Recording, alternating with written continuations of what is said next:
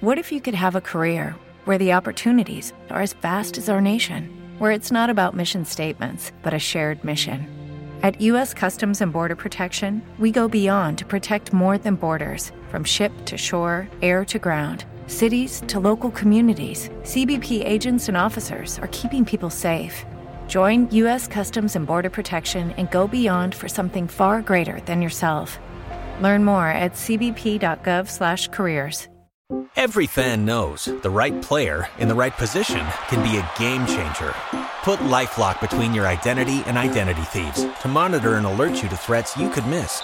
Plus, with a U.S.-based restoration specialist on your team, you won't have to face drained accounts, fraudulent loans, or other losses from identity theft alone. All backed by the LifeLock Million Dollar Protection Package. Change the game on identity theft. Save up to 25% your first year at LifeLock.com slash aware.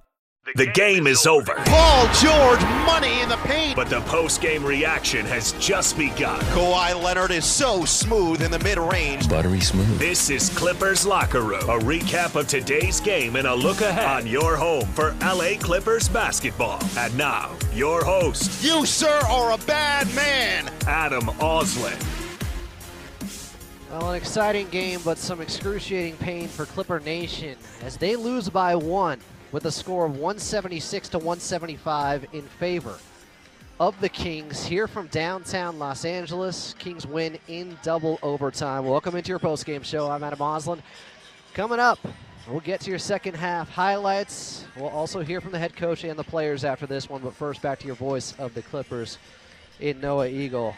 Noah, to say they had their chances is an understatement. They had large leads of 14 points with five minutes left in the fourth quarter, nine points, six points in both overtimes.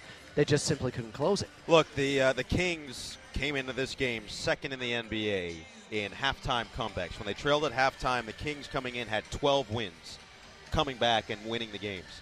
The only team that was ahead of them coming into this game was the Clippers, who had 13 wins when trailing at halftime this year. So now they're all even in that category after the Clippers led by four following two quarters. I mean, this was just one of the most remarkable games I've ever seen. Never seen a scoring output like this. I've never seen a, a game in which like neither defense could do anything essentially. And you're right. I, you could count however many times that the Clippers had chances, the big leads that they, they coughed away. I think it goes back to the shot that they allowed from Malik Monk at the end of regulation. That's that's the game right there. You get one stop, you win the game, and it felt like that a couple times for this team. They couldn't secure the consistent stops, and eventually the Kings, who deserve a lot of respect, are currently third in the West for a reason because they've won games like this all year. They had Sabonis foul out pretty early in overtime. He only played 31 minutes. But De'Aaron Fox, an All Star, Malik Monk played like an All Star, and even with Kawhi Leonard going for a Clippers career high of 44, and playing some menacing defense when they needed him. He just ran out of gas, and with Paul George being on that minutes restriction, he had he was the one who was guiding them in the fourth quarter and overtime. Just took over after having just 14 points in the first three quarters. He had 20 in the third in the fourth quarter and overtime combined. So to put him on the bench, Russell Westbrook fouls out in double OT. It was just a perfect storm for the Clippers, who just couldn't push over that line, and and those are the these are just the tough ones to swallow. Look, there's a lot of good that came out of this game. There's a lot of good to take away from this game. I think there's a lot of positive momentum for this team. But man, this is going to be a tough one to get over for anybody. And we're talking about the teams that are three and four in the West, or were coming into this one, with the Clippers having a chance, if they had won, to get within half a game of the Sacramento Kings for that three seed. They will see them again coming up next week, but this one stings in a major way. Now, Russell Westbrook in his debut did acquit himself well. He, he looked very good out there and seemingly blended in and I thought really deferred in a great way where he was in control and taking care of the basketball for the most part. You could tell there were a couple times where he said, uh, "Should I drive it or should I set somebody up?" And then he, he deferred to setting somebody up, and it was probably the right choice. I mean, he had 14 assists in this game, Adam. We've seen him have games where he's had 20 points, 20 assists, and almost 20 rebounds. I mean, he, that's the type of player when he's at his peak performance that he can be. So 17, 14 dimes, five rebounds, played 39 minutes in his first game with the team and ends up fouling out in double overtime. But he brought a spark. He brought a whole lot that this team just didn't really have uh, to this point of the season, really to the last couple of years of someone who can set the table. And, and you said it before. I don't know the last time we saw Kawhi Leonard and Paul George get that many catch and shoot threes, and they absolutely made the most of them when it combined 14 of 17 from three point territory. The Clippers actually set a franchise record and made threes tonight with 26 of them. Now, of course, it was double overtime. The last time they had 25, that was in regulation, but still. Franchise record in made threes. Franchise record in points. They had 39 assists in this game, Adam. I mean, this is a team that barely averages 22 uh, this is exactly what you expect with Russell Westbrook, and you hope that he can continue and build off of this first performance because that's the other part of all of this. The Kings didn't really make any moves at the deadline. They brought in Kessler mm. Edwards, who is a young player that maybe they could develop, but he's not in the rotation. They didn't make any moves. This is a team that's been together. The Clippers are still finding themselves, and for them to put up 175 points is pretty impressive. Clippers fall 176 to 175 to the Sacramento Kings here from Crypto.com Arena. No time to hang their head. There's just 20 games left in the season. And the next one's coming up in Denver Sunday night against the reigning MVP, who might have another one coming his way this season with Nikola Jokic and his stellar play. But the Clippers have Plumlee now, and let's not forget, those two played together for some years. They know each other very well. I like it. The secret weapon in Mason Plumlee. Plum Dog he, Millionaire, he baby. knows his tricks. The Plum God. Clippers tipping off in Denver at 7 against the Nuggets on Sunday. We'll have your pregame show starting here at 6. No, you didn't have to work out today. I hope you didn't because you got one during the ball game. You know I got on the bike, Adam. You know how it is. You know the vibes. Come on now. That's the only way you can stay in shape for a game like exactly. this, apparently. Great call as always, my friend. We'll talk to you on Sunday. Adam, I, I really not sure if I can strain my voice anymore. I'm going to anyway. Can't wait, Adam. Coming up next, we'll try to get you some of those second half highlights and was what one of the wildest games, not just of the season, in NBA history. Second highest game, the, scoring game ever, Adam. There it is in the modern era. But the Clippers fall by one in double OT to the Kings. 176 to 175 was your final score. And you're listening to the Los Angeles Clippers Radio Network.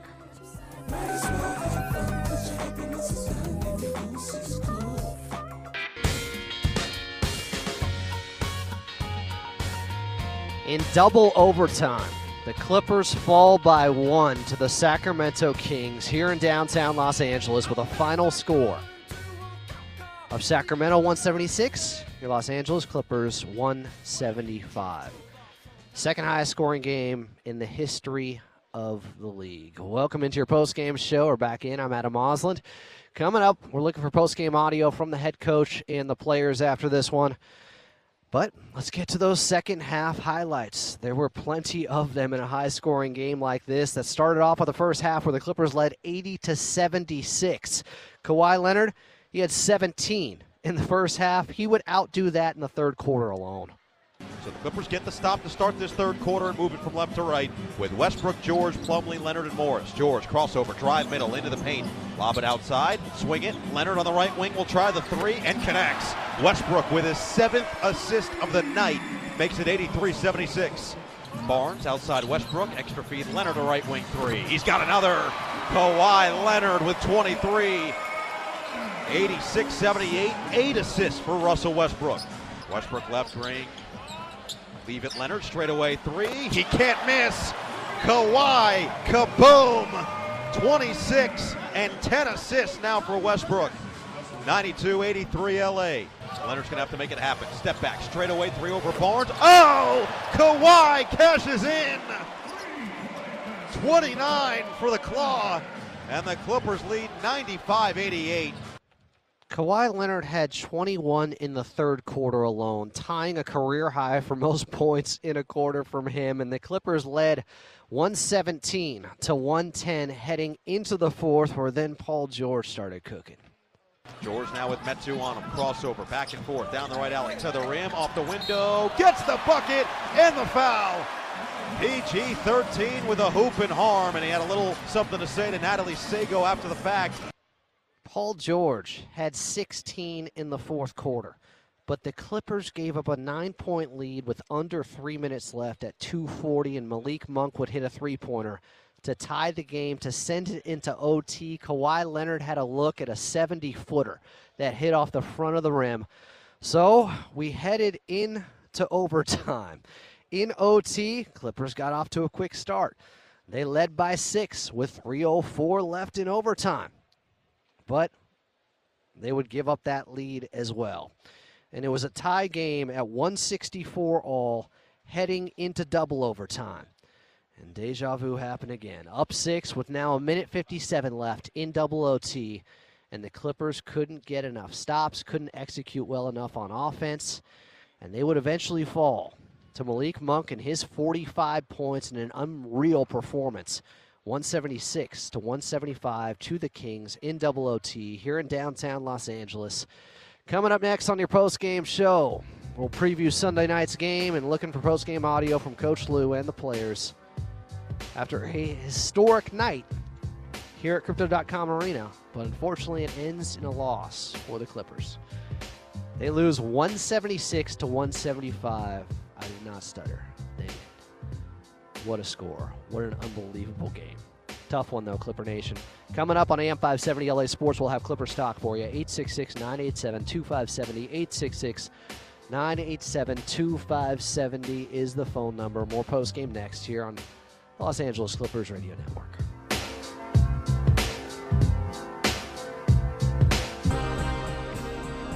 Clippers losing double OT to the Sacramento Kings in downtown Los Angeles by a brace yourself score of 176 to 175.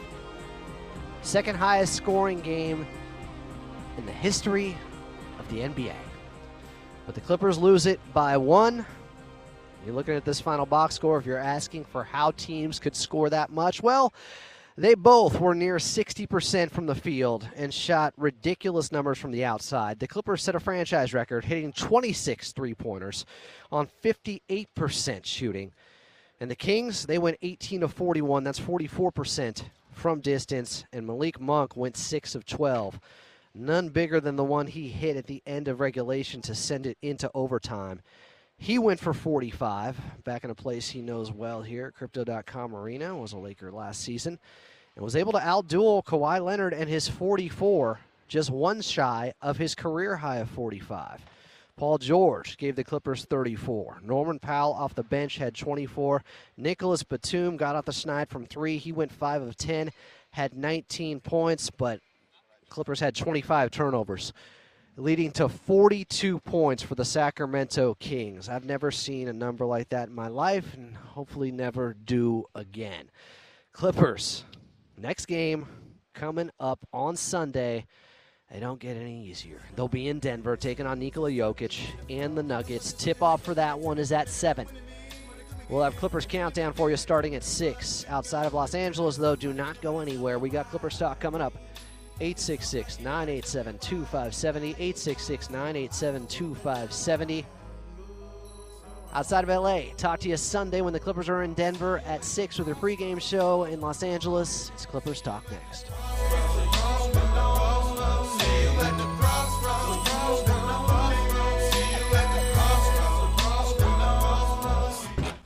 Welcome into Clippers Talk. There's a new sheriff in town. You won't be able to deny it. They're going to go to the NBA Finals. I believe it in my heart. This is the best team in the history of the franchise. I am all about the Clipper Nation. Let's go Clippers! This is Clippers Talk. They're trying to win the whole thing. A post-game look at your LA Clippers, recapping the game, the stars, and looking ahead to what's next. To hear episodes you've missed, subscribe to Clippers Talk on iHeartRadio or wherever you podcast. Now, your host of Clippers Talk, here's Adam Auslund. Well, the Clippers were on the wrong side of a historic night. As you just witnessed the second highest scoring game in the history of the NBA. But the Clippers fall to the Kings in double overtime, 176 to 175. Welcome into Clippers Talk. I'm Adam Auslund. 866-987-2570. 866-987-2570 is the phone number, or get to me on Twitter at follow Adam A. Coming up, we're looking for post-game audio from the head coach and Tyronn Lue, and from the players after this one. And William Updyke from Clips and Dip will be here as well. Uh, it was the debut for Russell Westbrook, and I thought overall he played pretty darn well. Played big minutes, was at 39, had 14 assists, did have seven turnovers, but hit a key layup at the end of the fourth quarter to put them up by three. Only for them to see Malik Monk, who had 45, hit a three pointer on the other end with about eight seconds left in the ball game. Clippers elected not to foul, play the foul game, put them at the free throw line, don't let them get a three pointer up. In a game where guys were this hot from the outside, I was a little bit surprised by that, but I get it. A lot of coaches play it that way, and you don't want to foul a guy as he's going up, and with the quick quick release he has, that's a tough call. But that would send him into OT after Kawhi Leonard almost sunk a 65 footer that would have been the shot of the year in what was the game of the year, especially if you're a Sacramento Kings fan. If you're a Clippers fan, this one stings. Not many moral victories left when there's only 20 games remaining in the season. And this was one against the team right in front of them in the standings in the Western Conference. Where if the Clippers had won, they would have just been a half game back of Sacramento for the three spot. I'll update you on the standings coming up as these two teams do play again next week in Sacktown. But it was a game lost by the turnovers, where Sacramento ended up getting up 13 more shots than the Clippers because the Clippers had just an abysmal 25 turnovers, leading to 42 points for the Kings, and had them in a key spot in the fourth quarter when they were completely in control. There were many ways this game was lost, but nothing stands out more than this. It started with the Clippers being up 145 to 131 with 425 left in regulation. You're up 14. Paul George just sunk a free throw. You got to handle your business.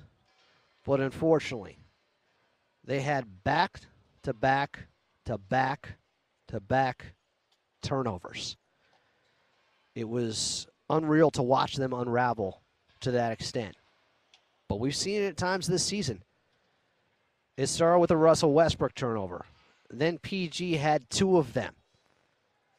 Then it was, I believe, Norman Powell getting called for an offensive foul on an inbounds play. It couldn't even get the ball in before they gave it back to Sacramento. That stuff can't happen. Not at this point of the season. I know you're implementing some new guys, but this team has championship aspirations. And for them to collapse to that level, to give up a 14 point lead with 425 left in the fourth, they were still up nine, though, with 240 left in the fourth quarter. Then they were up six with 304 left in OT. Up six with 157 left in double OT. It was like they were trying to outdo themselves with collapse after calamity and collapse. It it was just an abysmal performance at the wrong time. Trapped within a game where the Clippers went for a franchise high in points scored, in three pointers made.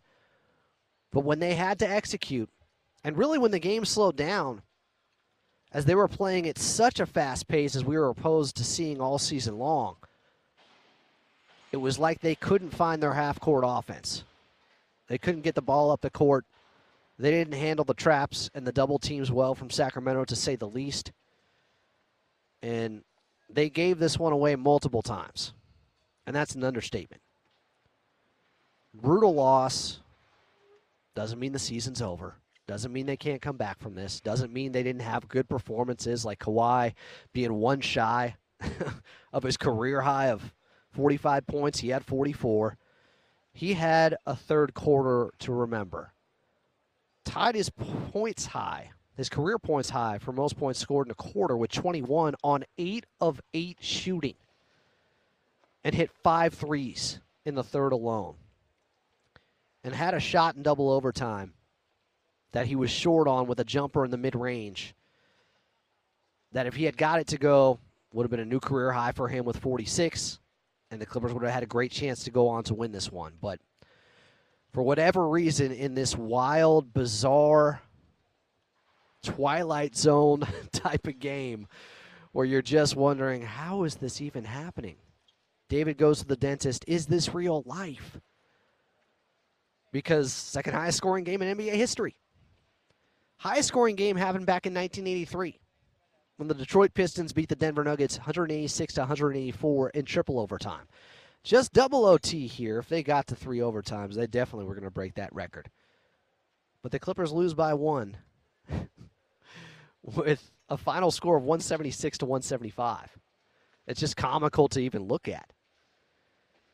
And you can certainly go after both teams defensively and say, oh, the NBA doesn't play defense anymore. Well, I just gave you that number from 1983, an era that is looked back upon fondly, that has the all time scoring record. And I will say this the degree of difficulty on some of those shots by Malik Monk, just unconscious stuff. I don't know what you do. Kawhi tried. He was getting around screens. He was taking deep shots and De'Aaron Fox was getting into the paint, and Kawhi even had a couple of blocks against him in OT. Spectacular plays. Where De'Aaron Fox was in transition. I don't know if I've ever seen this before. Kawhi was the only man back to defend it and did. It was, well, telling for a two time Defensive Player of the Year. It's what he does. But I don't know if I've ever seen that happen to De'Aaron Fox, who typically just sidesteps, euro steps around a guy, or just floats it over the top, and he couldn't against Kawhi. This will be a game to be remembered. You ain't going to forget this one. It stings, it hurts because of the standings, because of the implications. But this is one we're going to be thinking about for a long time for a lot of different reasons. Ultimately, the Clippers lose it. Offensively, they looked incredible. the amount of easy looks that Kawhi and Paul George got. I feel like they got more catch and shoot open threes than they had all season long. And it was Russ dishing a lot of those passes to him. But everyone out there seemed to be re energized. The ball was moving, it was hopping. They had 20 assists in the first half to 25 made field goals. That's assisting on 80% of your makes. They end up with 39 assists. I'm guessing that's a franchise high. I'm trying to compile and find all this stuff because it's a historic night. There's going to be a lot of firsts. But the 25 turnovers did them in. And maybe the pace that they tried to play Sacramento at with, which the Kings are much more comfortable in, they've been doing it all season. They've been doing it for a couple of seasons. They got sped up and eventually sped out with too many of those turnovers, trying to play at a tempo they weren't quite ready for yet. I say that, and they still are a three pointer away from Malik Monk hitting, and they win this ball game. So many ways they could have won it. So many plays that were right there. And the Clippers didn't get it done tonight. They got to bounce back on Sunday. Huge game in Denver. You can't let this hang over your head. You can't turn one loss into two, and it's not going to be easy. You're taking on the Nuggets. They'll be on a back to back, too, like the Kings were tonight. But remember, Noah Eagle had the number. Kings actually score more on the second night of a back to back. They averaged 123 points. That's about to go up some after they put up 176. But they had 15 turnovers in this fast paced game. And that's not a bad number considering how many possessions were out there. It's really not. 25, though, that's excessive from the Clippers. Some of it certainly seemed to be just needing to get that familiarity out there with new players. Russ, I think, had a couple of his turnovers looking for Mason Plumlee. One hit him right in the chest. He just wasn't ready for it that stuff can be cleaned up. But again, sense of urgency. It's time to start winning, stringing big victories together as you get closer to the playoffs. They know that. So coming up Sunday against Nikola Jokic, the back-to-back MVP, it's going to be a good one. Tonight, a historic one, but it ends in a loss for the Clippers. As Malik Monk outduels Kawhi, he has 45 to Leonard's 44. And the Kings were a play better. They win 176 to 175 in double overtime here in downtown Los Angeles over the Clippers in Russell Westbrook's debut. More Clippers talk coming up next. We'll get to your phone calls 866 987 2570. 866 987 2570. We'll also hear from the head coach as well. This is Clippers talk on AM 570 LA Sports. The home of your LA Clippers.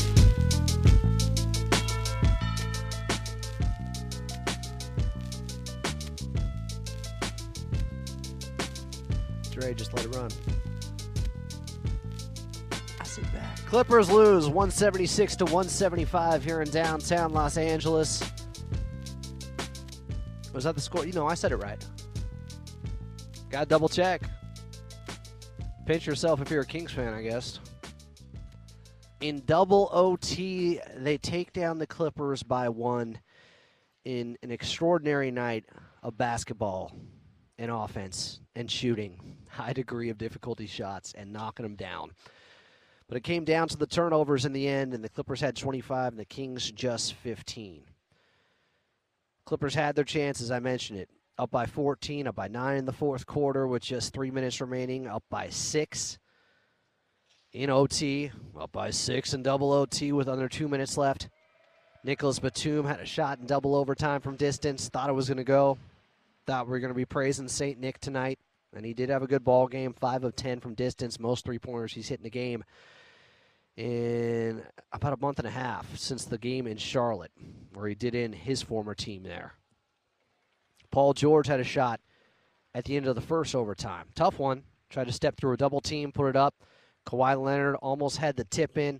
Looked to be a little bit after the buzzer, though, even if it did go. So it's just, in a game like this, what's aggravating is, what needles you is, the amount of opportunities you had to win and you found a few ways to lose instead. And it's a historic game, second highest scoring game in the history of the NBA, but you're on the wrong side of it. Clippers can't let this define their season. This can't be what we're thinking about come the off season. That's not what Clipper Nation is looking for.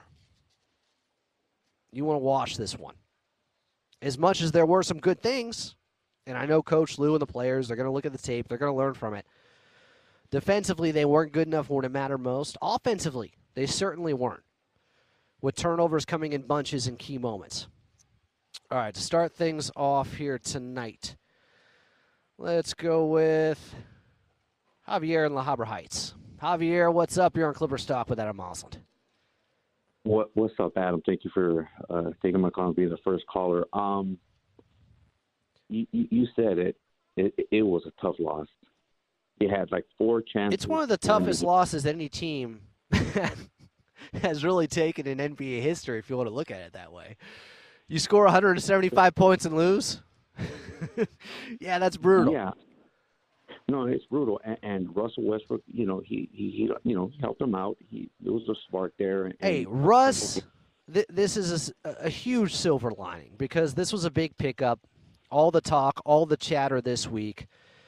And what I loved about his game was, for the most part, he played within himself, was in control, was not taking on the high end challenge of going one on five or one on three when he has those one man generated fast breaks that he's prone to because of his speed. He would slow things down, kick it out to open shooters. He found Norman Powell for a couple of those in the first half. He'd collapse the defense and find guys. I just like the level of control he played with out there. And it was more high IQ basketball than just energizer bunny, up and down, aggressive play. It was more heady play, I thought. He tried to set a couple of ball screens for guys. That's something people are looking for from him. And I do think him as a Clipper in this environment is a very good thing. Don't tell me a change of scenery isn't meaningful or that guys playing next to one another that actually like each other isn't meaningful. It is. Guys play for one another. He's back with Paul George and a team that has embraced him. And everybody out there seemed to have their game elevated and their energy up in this one.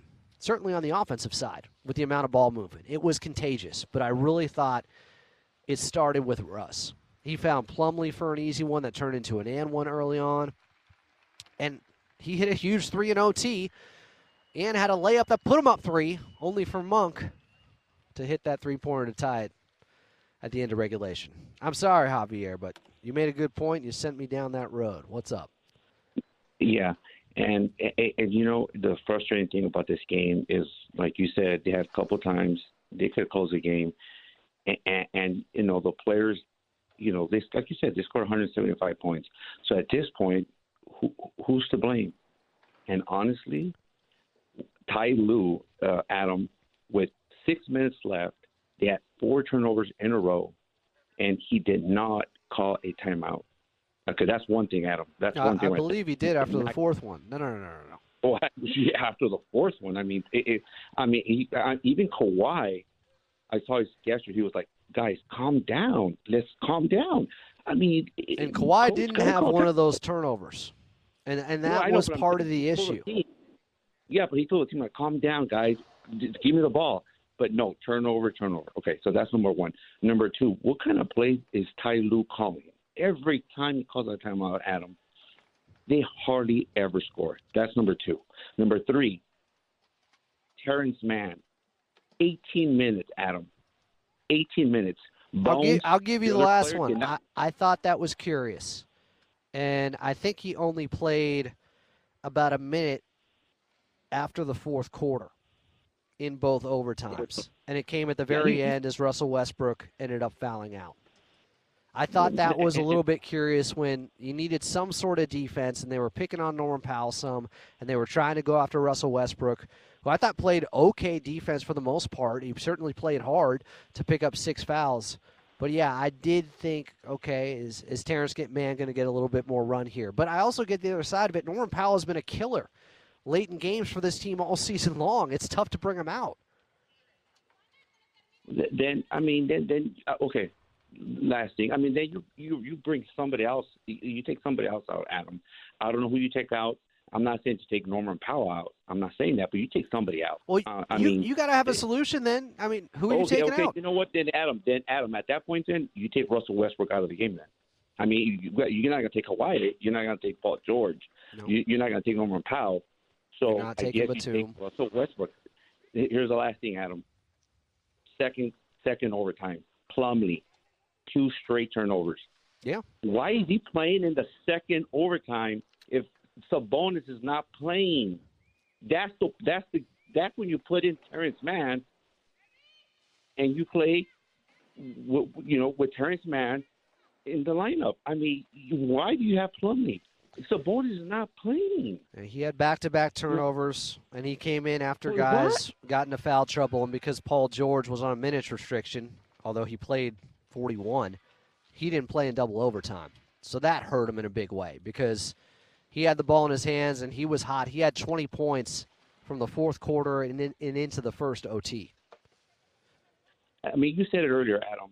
When they're fast break, it's fast break. It's not coaching. It's fast break. Everybody just going up and up and down the court. You score. When the game slows down, it's about coaching, and they didn't execute. So whose co- whose fault is that? Well, look, That's those four turn, those four straight turnovers.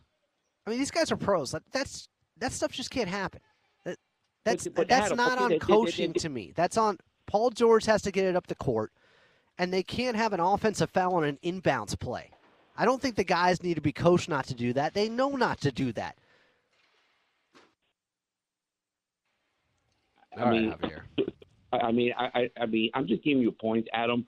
I- I I mean, Hey, at it's a frustrating night. I get it, man. I get it. You don't, you don't, you don't, you don't, you, you, you don't uh, blame the players.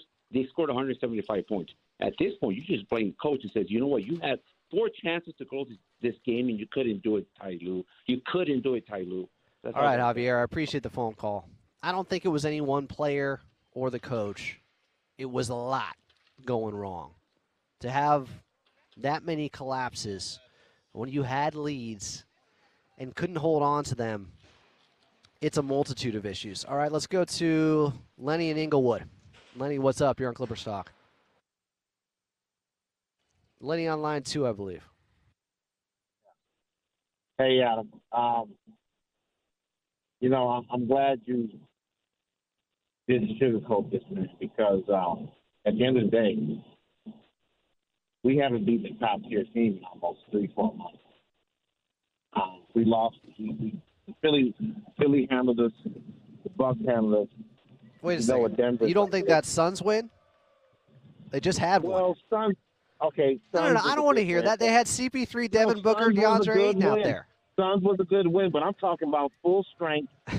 Mon, uh, everybody on the board. I mean, Come Adam, on. we haven't, we, we haven't. No, Adam, you can't, you can't talk about a Suns win without Kevin Durant. We know what's coming. You, you can't I don't about have that. a lot of pity for a team that's going into super team mode because they brought in Kevin Durant and didn't have him that night. And you're going to say that's not a quality win. If it takes you from a very good team to a great team or a team that was in the finals two years ago to being a super team, I still think it qualifies as a very good win against Phoenix in Phoenix. Yeah, yeah, and and Clipper and Clipper Nation, it's a good win. Okay, but I'm talking about on both coasts. There's five teams. Uh, there's there's three teams that are above us. We haven't beaten yet, and the teams on on the East Coast we haven't beaten yet. Okay, And I'll I give you that, but they haven't played Memphis yet either, Okay. so they haven't had an opportunity to beat them. Yeah, and I'm a good thing Memphis seems like it's backsliding right now, but um, you know, we'll see what, what this last. All I'm saying is that I just think that this, I think we're a good team, but um, like Kawhi said it, we're not, we're not there yet in terms of being a championship team yet, man. We're just not. I mean, you don't, you Well, I'm don't. gonna argue with that. They aren't. We, but I mean, like we, we're not even like you don't. I just I've never seen a team that wants it bad a break down and turn the ball over like that with those kind of leads, man. I just I just haven't seen that. I just have, and I don't know what to say. I really don't know what to say. I don't know where the breakdown is. I don't know if it's on the players. I don't know if it's on the coaching. But it this this ain't it.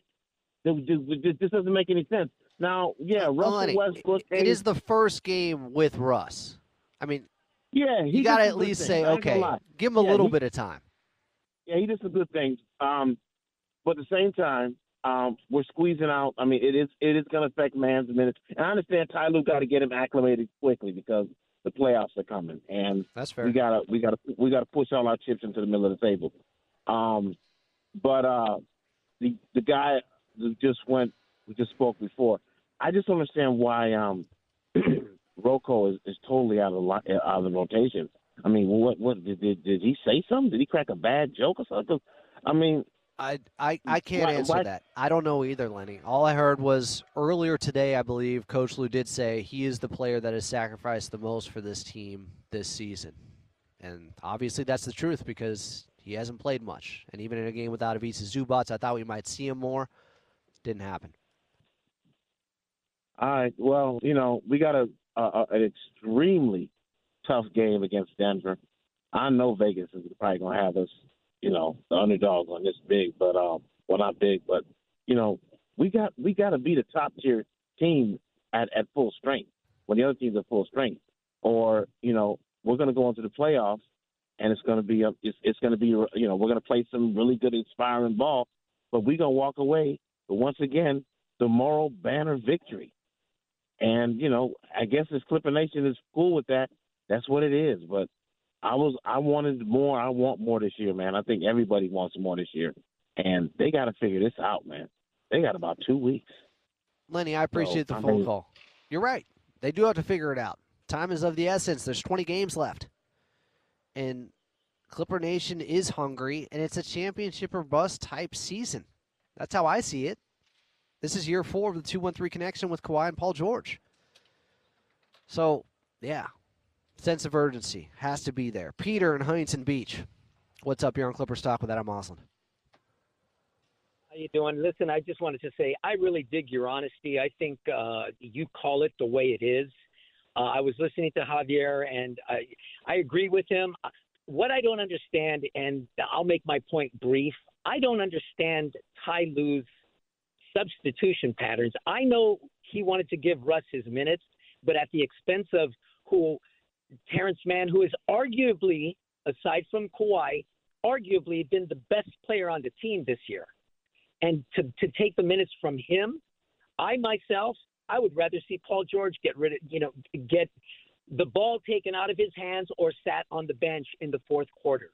I know that might not be popular, but I still don't understand. They haven't, we haven't really seen Bones either.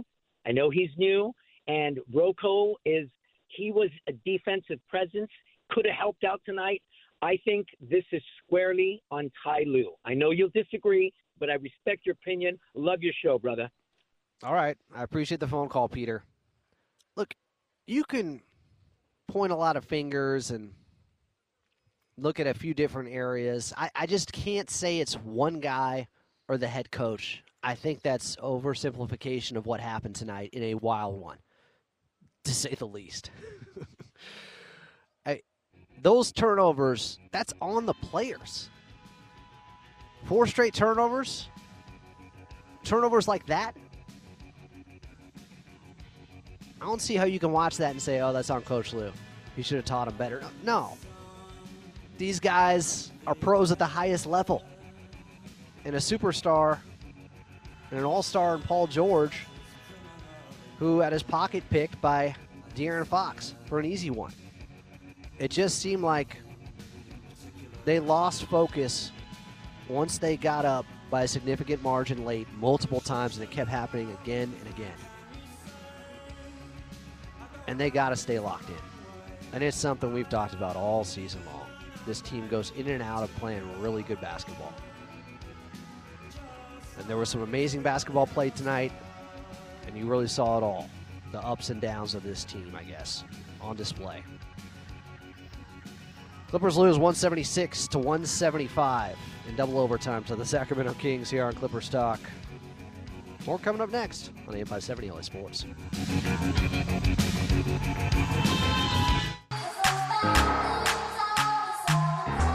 Clippers take a punch to the gut, lose a heartbreaker. It's 176 to 175 in double overtime to the Sacramento Kings, who gained ground on them in the Western Conference standings. Welcome back into Clippers Talk. I'm Adam Auslund. Coming up back to your phone calls at 866 987 2570, 866 987 2570. But first, Will Updyke from the Clips and Dip pod. Will, where was this game lost in your mind? Uh, I think in some of the the failures to get stopped late, and I think that that comes from a rotation thing. Obviously, you know, no Zubac in this one that hurt us, uh, but the lack of Terrence Mann minutes I think was really really puzzling. Going to Eric Gordon first, who hadn't touched the floor, and I, I can't even remember how long uh, before he came in there in overtime. It, uh, it a lot of it, I got to be honest, was baffling to me. I know that Ty Lue is trying to work things out with the new guys. Um, I just I just don't know that some of those rotations were it. Terrence Mann ended up playing just 34 seconds in both overtimes. And we've gotten a lot of calls on it, and I can understand why people would want him out there in a game that's that high scoring. And you seem to have no problem on that end. And by the way, Terrence Mann has been much better on the offensive end. So, what about trying to get a few stops and not having as many flaws on defense that the Kings were trying to pick on over and over again? To great success, apparently, when you score 176 points. So, I understand that. I also get how Norman Powell's been really good late in games all season long. Um, but if people are saying that, okay, take out Russell Westbrook then, and eventually he did foul out, I can. I can understand that argument. What was your overall assessment, though, of Russell Westbrook in his first game as a Clipper? Uh, offensively, I mean, he does some really great things. He can generate some looks for people. He can get downhill. I mean, his you know his struggles finishing around the basket are going to be a problem. Those are fast breaks, like just waiting to happen. Uh, the turnovers weren't great, and honestly, like this isn't his fault. You know, he I just don't think that he was the right choice to go with to have two guards in there down late. I know Paul George is on a minutes restriction, so you know there there were some there were some instances where Ty Lue had his hand kind of forced, so I, I do understand it.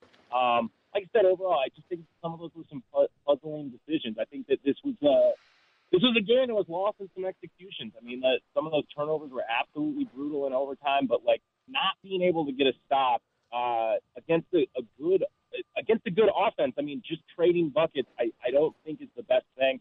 Uh, but but Russell Westbrook did help the offense overall. Um, but it's you know it's it's sort of an up and down thing. It's it's kind of similar uh, as we had with Reggie, but you know with a with a more athletic guard and a, a, you know a better passer to be sure.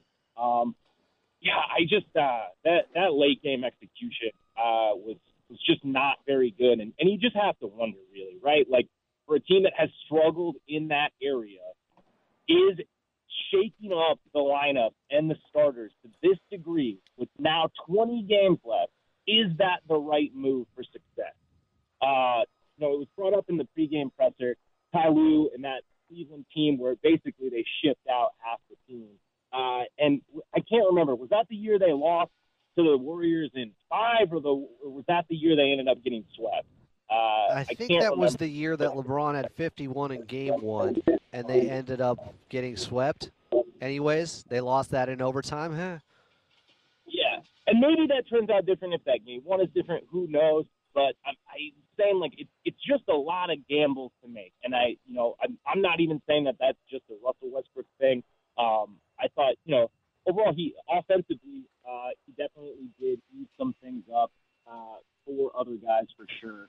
Um, but yeah, I don't know, and like having Norm Powell out there, also not a guy who's going to get you a stop, and he's barely touching the ball. Um, I, I, it's just like I said, it's just kind of baffling to me some of those kind of calls. Yeah, I will say this though. I thought one of the most indicative signs of an impact from Russell Westbrook was the fact that Paul George and Kawhi Leonard had juice throughout this game. They were attacking, they were playing downhill, they were moving the ball. Kawhi had a couple spectacular passes. One of them here where he was spinning and I think threw it over to Norman Powell or Nicholas Batum in the near side corner for a three pointer. But I hadn't seen that level of energy from them consistently throughout a game, especially one where they played heavy minutes like they ended up doing tonight. And I thought, okay, maybe it's the Russell Westbrook effect here, where he's taking some of the offensive burden of having to set the table off their plate, and, and it's working. They seem to uh, have a little bit more pep in their step, to have a little bit more pop, as Coach Lue would say. W- would you agree with that? I would agree with that 100%. And I do love the way that he was getting the offense into motion sooner in the shot clock. Uh, I- I that was that that's probably the best point of the night. I forgot to bring that up, Will. That was the most stark contrast of seeing this Clippers team all season being bottom 10 in pace and really in the 2-1-3 era playing like that to all of a sudden flying up and down the court and creating multiple possessions and getting shots off within the first 5 to at least 10 seconds of the shot clock. You're right. Yeah, and I, I do think that that could be key to you know reserving some stamina for both Kawhi and Paul George. Um, you know, it, it just this was two years ago the best half court offense in the in the NBA. So I, I, I also don't want to discredit that, but it was it was nice to see. I, I, I agree 100. percent Like getting into sets faster, um, I think is something he can definitely help with.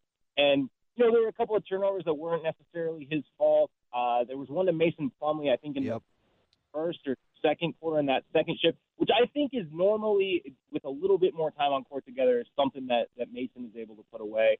Um, so you you know there were some things that weren't fully his fault.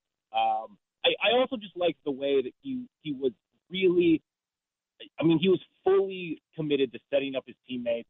wasn't really taking a lot of shots. It, it wasn't like the revenge tour, uh, you know, that that, that I had kind of uh, doom prophesized about. Um, so it, yeah, I, I think that there there was a lot of good to be sure. And this loss, I, I want to be perfectly clear. Like this isn't on him. I'm, I'm not blaming Russ for this loss. I do think that there was some lineup and, and rotational issues late that you know it needed to stop. I and, and I just don't think that the the right personnel was on the floor to to achieve that goal. I thought there were a couple plays where you could almost see the wheels turning, and instead of it being Russ being Russ, he slowed down, he was more methodical, and he made the right basketball play, and it was noticeable. I, there was there was a concerted effort there from him. Yeah, and there were uh, there were some times early where I thought maybe he was kind of rushing things a little bit, and then I agree, he definitely did settle into things. He was slowing down. He was looking to get uh, to see his teammates. Um, so you know, there, there was some good there was some good stuff there. Look, I, I think that um, the offense is probably going to be less than a less of a struggle, uh, but this team has to get back on track defensively. And and the Kings are a good offense. I give them that, of course. Uh, but you know, we allowed 176. I mean, what what is Denver going to put up on us? I, don't- you know, I'm just uh, I I am I, I am a little dubious of the Clippers defense right now. and the you know the Westbrook edition. God bless his heart. It doesn't help. It doesn't. It, it doesn't help anything on that end of the floor. And he was kind of sleeping on that three that ended up tying the game. It's funny, coming into the season, I was much less worried about the defense than the offense. But recently, the offense has been fantastic, and the defense coming into this game since January 1st in the new year, 22nd. And this obviously is not going to help your defensive rating tonight. I'm curious to see No. where they drop there. All right, Will, I appreciate it, man. I know we're going to have Eclipse and, well, this is Double Dip. We got a tripod coming up on Monday with myself, you, and Chuck Mockler. But thanks for doing this tonight here on Clippers Talk, Will. Absolutely. Thanks for having me. Heartbreaker of a loss, but such a weird game that I feel like no one should be getting too down on anything just yet. Yeah, this was like the Black Mirror game. I don't know what just happened. yeah. All right, Will, appreciate it. Coming up, we'll take a quick timeout. We'll come back. We'll get back to your phone calls 866 987 2570. 866 987 2570. Clippers lose 176 to 175 in double overtime to the Kings. Just trying to make sense of things. All right. Not going too big picture here, but just basketball. More about it next here on Clippers Talk on AM 570 LA Sports.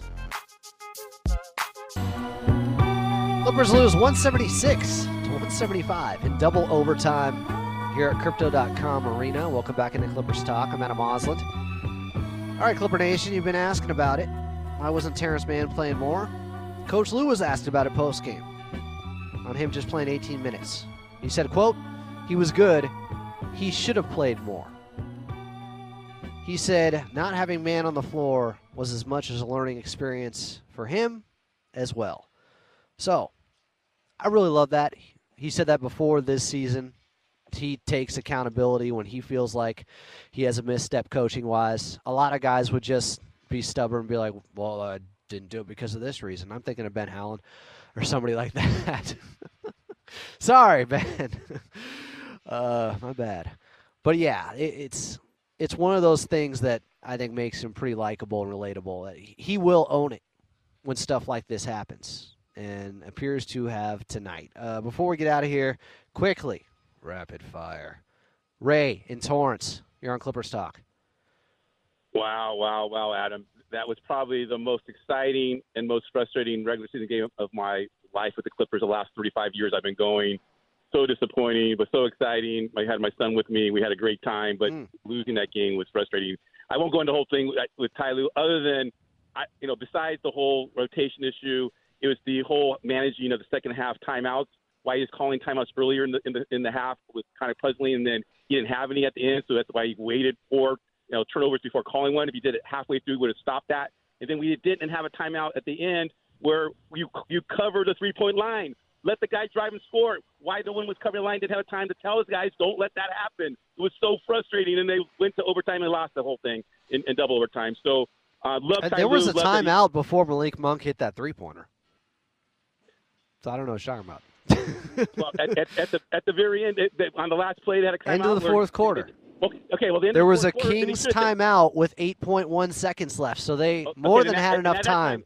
Okay, then I guess at that time, his guys, let the guy score. Do not let the three point play, play be called or, or shot, and they let it shut. They shot, and, and he drove and kicked it out. Well, if they don't want to take a two pointer, it's hard to make them take a two pointer outside of fouling, intentionally fouling and putting them, putting them at the line. I always let them just let them let him score. Don't throw it, kick it out. But they're not going to do that. They're going for the three pointer there, apparently. So just saying you're going to let them score when they set up a play around the perimeter, that's what they were going for. So the only really other option is to play the foul game.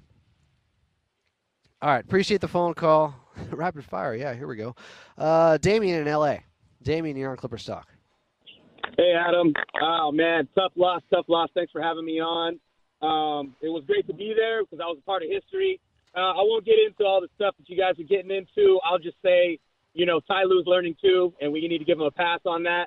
Um, he's got a big task ahead of him, you know, trying to figure out how he's going to find out all these minutes for all these guys. And I think he's doing a pretty good job. We put up 175 points tonight. We figure out the little little things will be great. But as far as Russ, I think it's going to work, Adam. I think it's going to work. I was really pleasantly uh, you know, surprised and pleased by what I saw. Russ being Russ, it looks good to me. How do you feel about it? I thought at times he wasn't being Russ. He was being more choosy and picky with when to attack, how to attack. I thought there was more strategy to his game and getting guys involved. I thought it was a great uh, first game for Russell Westbrook in a Los Angeles Clippers uniform. Unfortunately, it comes in a loss. I appreciate the phone call, Damien. And that's it. I know what Jose was going to say. Let's go, Clippers. Clippers fall double OT 176 to 175 to the Sacramento Kings. Tough one because, as I mentioned, the implications in the standings. And I will tell you how this affected things. Drop the Clippers to the five spot. They're now a half game back of Phoenix. They're in the four spot. They're two and a half games back of Sacramento, still in that three spot. We'll see them again next week. Clippers' next game coming up on Sunday. They'll be taking on the Denver Nuggets. Tip off is at 7 while Clippers countdown at 6. Before we get out of here, I do want to thank the Clippers organization. Noah Eagle, hell of a call. If you were listening, you were in for a treat. The young GOAT. I mean, I'm never surprised by it, but tonight's game was a surprise, and as usual, he rose to the occasion. Big Brother Jake Warner, our head engineer here, Big Brother Jake podcast. Big thank you. Zach O'Caldy doing amazing work, filling in for Katie Newton. Feel better. Thank you, Zach. The callers, the listeners, until Sunday. With the pregame show, Clippers Countdown starting at 6 when they're in Denver. I'm Adam Auslund. We will talk to you then. Your father's records gave you hope for a while. But This has been Clippers Talk, a post game conversation about your LA Clippers with Adam Auslund. If you like the show, subscribe to Clippers Talk on the iHeartRadio app or wherever you podcast. They have the best team. This team has those championship ingredients. They have some of that DNA. You can see it. This is Clippers basketball. Join us next time on the LA Clippers Audio Network. Every fan knows the right player in the right position can be a game changer. Put LifeLock between your identity and identity thieves to monitor and alert you to threats you could miss. Plus, with a U.S.-based restoration specialist on your team, you won't have to face drained accounts, fraudulent loans, or other losses from identity theft alone. All backed by the LifeLock Million Dollar Protection Package. Change the game on identity theft. Save up to 25% your first year at LifeLock.com slash aware.